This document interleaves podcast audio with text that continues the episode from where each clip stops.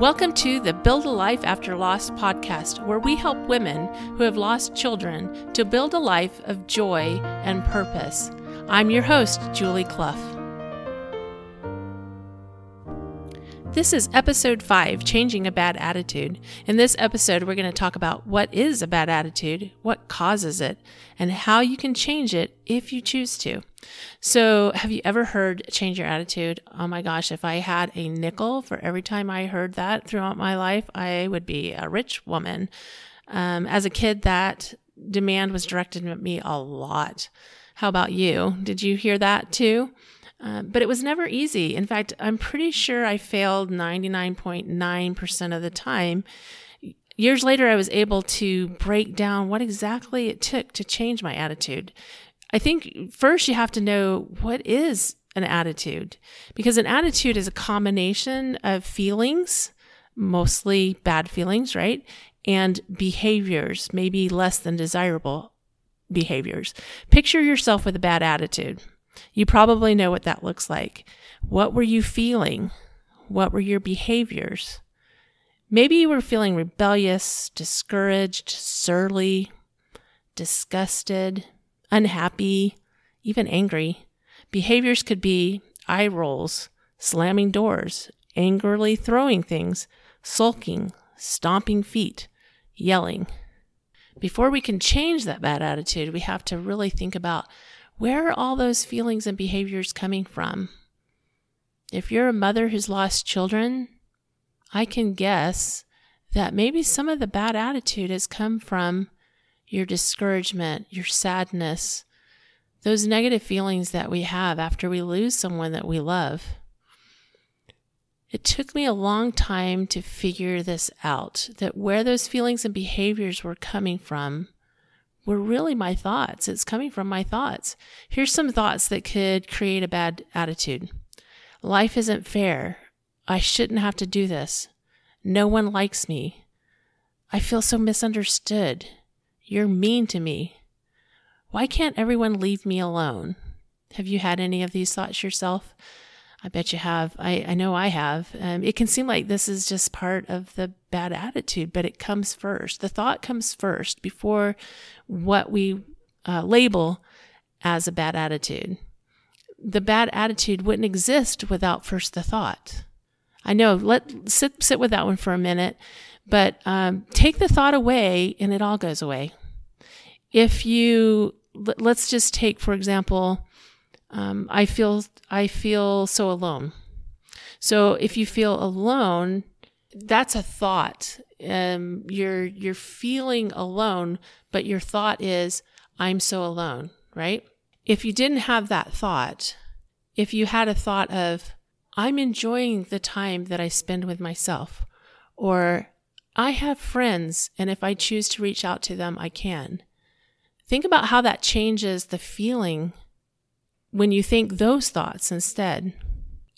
To change the attitude, then we need to change the thought. Have you heard of Byron Katie? I, she's one of the one of the authors that I, I really enjoy reading because she has some interesting perspective and she's gone through some difficult things and she's learned to really identify what's causing her anxiety and depression and so forth. And one of the questions she likes to ask is, is it true? So let's take that same thought. I have no friends. Let's take a thought, you know, similar to I, I feel so lonely. Um, I have no friends. Is it true? If you really thought about it, is that totally true? Can you find evidence to the opposite? Can you find evidence that you do have friends? If you've been think, if you've been practicing a thought for a long time, it may have become a belief. A belief is really only a thought that's been practiced over and over and over again. And if you if that becomes a belief, you may have gathered a lot of evidence for that negative belief, but it doesn't necessarily mean it's true. So kind of turn it around when you think something and think, can I find evidence to the opposite of what I'm thinking that's causing my bad feelings? Again, I have no friends. Can you find evidence that you do have friends? and and really search for it. I mean, sometimes this isn't it's easy. I mean, if you're in the middle of, of feeling particularly down, sometimes it's not easy to turn that around and go, you know, if I was really honest with myself, I have friends. I mean, look at my neighbor. If I needed something, she'd be here for me. What about my friend at church that I see? We don't do a lot together, but I know that she cares for me and would be there for me if I needed something.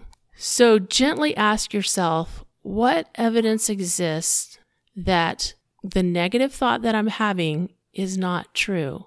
Turn it around. What evidence exists that the opposite is true? Shift the thought, even if it's just life's not fair and that's okay. I don't have any friends and that's okay. Just adding the and that's okay will help us to feel a little better. Can you feel the shift? Let's take a closer look at some of the thoughts that may be causing a bad attitude, um, causing those strong negative feelings, causing those negative responses and behaviors, possibly. Um, one might be, I feel so misunderstood. So, this is a real interesting statement because a lot of times in our in the way we talk, we say, I feel so misunderstood. Um, I feel lonely. I, or I feel um, alone. I feel, and we say I feel, but really the thought is, th- it's, it's actually a thought. I feel so misunderstood. The actual feeling that goes with that might be frustration. It might be loneliness. It might be, I don't know. You think what, what feeling comes up for you when you think I feel so misunderstood? Um, the thought would be, I am so misunderstood. So let's turn that around. Is that true? Can you absolutely know that that's true? Can you absolutely know that you are misunderstood? Is it possible that there are people that understand to some extent what you're trying to express? Or it could be, I'm so misunderstood and that's okay. That's another way of taking that strong, that thought that creates a strong feeling and turning it and softening it a little bit. Um, here's another one I shouldn't have to do that. So, here again, is that true? So, this is an interesting one because a lot of times we say, I have to do this, I have to do that. And the interesting part about it is, do you really have to? I mean, really, do you really have to? You know, a lot of times we think, um, well, I have to go to work. But the reality is, you could get up one morning and not go to work. The problem with that is you live with the consequences of it. So in reality, you, you're thinking, I shouldn't have to do that. I don't want to have to go to work. But the reality is, you do want to go to work because you don't want to live with those negative consequences. It's an interesting little turnaround and it might take a minute to wrap your head around that. But sometimes when I think I think when we say I shouldn't have to or I have to do this, I have to do that, really think about it. Do you really have to? So I've started turning that around a little bit into I want to do that because I want the result of doing it or I don't want the negative consequence of not doing it. So there really is the consequence is what's causing you to to want to do it and sometimes we twist that in our mind and think we shouldn't have to. So it I think when you think about I shouldn't have to or I have to do this or um, if you can think instead do I really have to? I mean, is it true that I have to do this or that I shouldn't have to do this? So, those are just interesting thoughts. If you've had a recent loss, your feelings and emotions are going to be very strong, as you know, because you're living with that. And right now, it's just a, a, a moment to process those emotions and start to just observe your thoughts. We have a offer on our website at buildalifeafterloss.com and I walk you through some exercises that can kind of help you to start recognizing your thoughts. And then once you start recognizing your thoughts, you can choose the thoughts that serve you and those that don't. Also, if you've had a recent loss, or even if it hasn't been recent, and you're having some negative feelings, some what, you know, what we might consider negative feelings, negative emotions, that's okay. Like you can choose, you can be conscious and intentional about choosing to have those feelings and those emotions right now and sit with those and process them. It's a it's a very emotional time when you've experienced a loss and even even um, years later, you can have emotional times that are tied to the loss that you've experienced.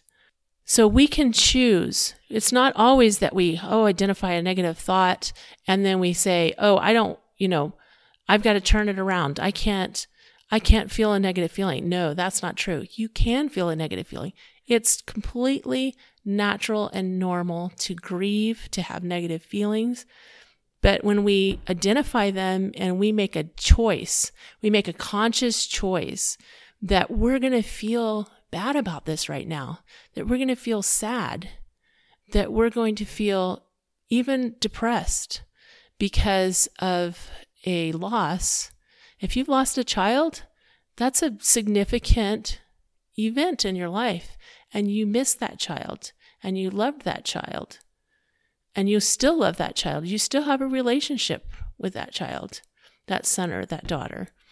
So choose what you're going to think, choose how you're going to feel about it, and be okay with it. And be kind to yourself, be compassionate. Here's another um, thought that we often have she should have done, you know, fill in the blank. And this is another interesting thought that creates some negative feelings because we've got expectations for other people.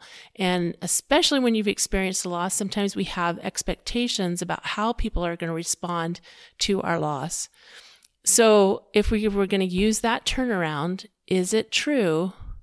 Byron Katie actually would tell you that if you want to argue with reality, and the reality is maybe they're not doing what you think they should be doing, if the reality is they're not doing that thing that you expect them to do, then we're arguing with reality. So we really should turn that into she should do that thing. She should do whatever it is she's doing because that is what she's doing and there's no point in arguing re- with reality and and the other part about that is and, and we'll talk more about um, our expectations for other people because i think that's a big part of what creates some of the additional pain that we create for ourselves I've introduced a lot of new concepts today, and you may or may not be okay with these concepts. It may not ring true for you, and, and that's okay.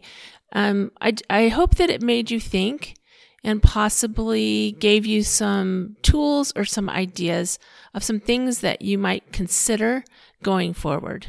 If you've enjoyed Build a Life After Loss podcasts, uh, go to iTunes and, and give us a review. We would love to hear your feedback. Have a wonderful week.